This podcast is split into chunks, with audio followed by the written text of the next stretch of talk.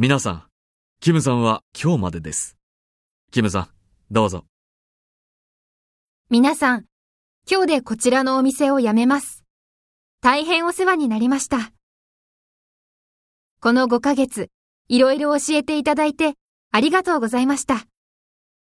これからも、時々ラーメンを食べに来ます。今度来た時はサービスしますよ。ありがとうございます。勉強が忙しくても、時々来てくださいね。はい。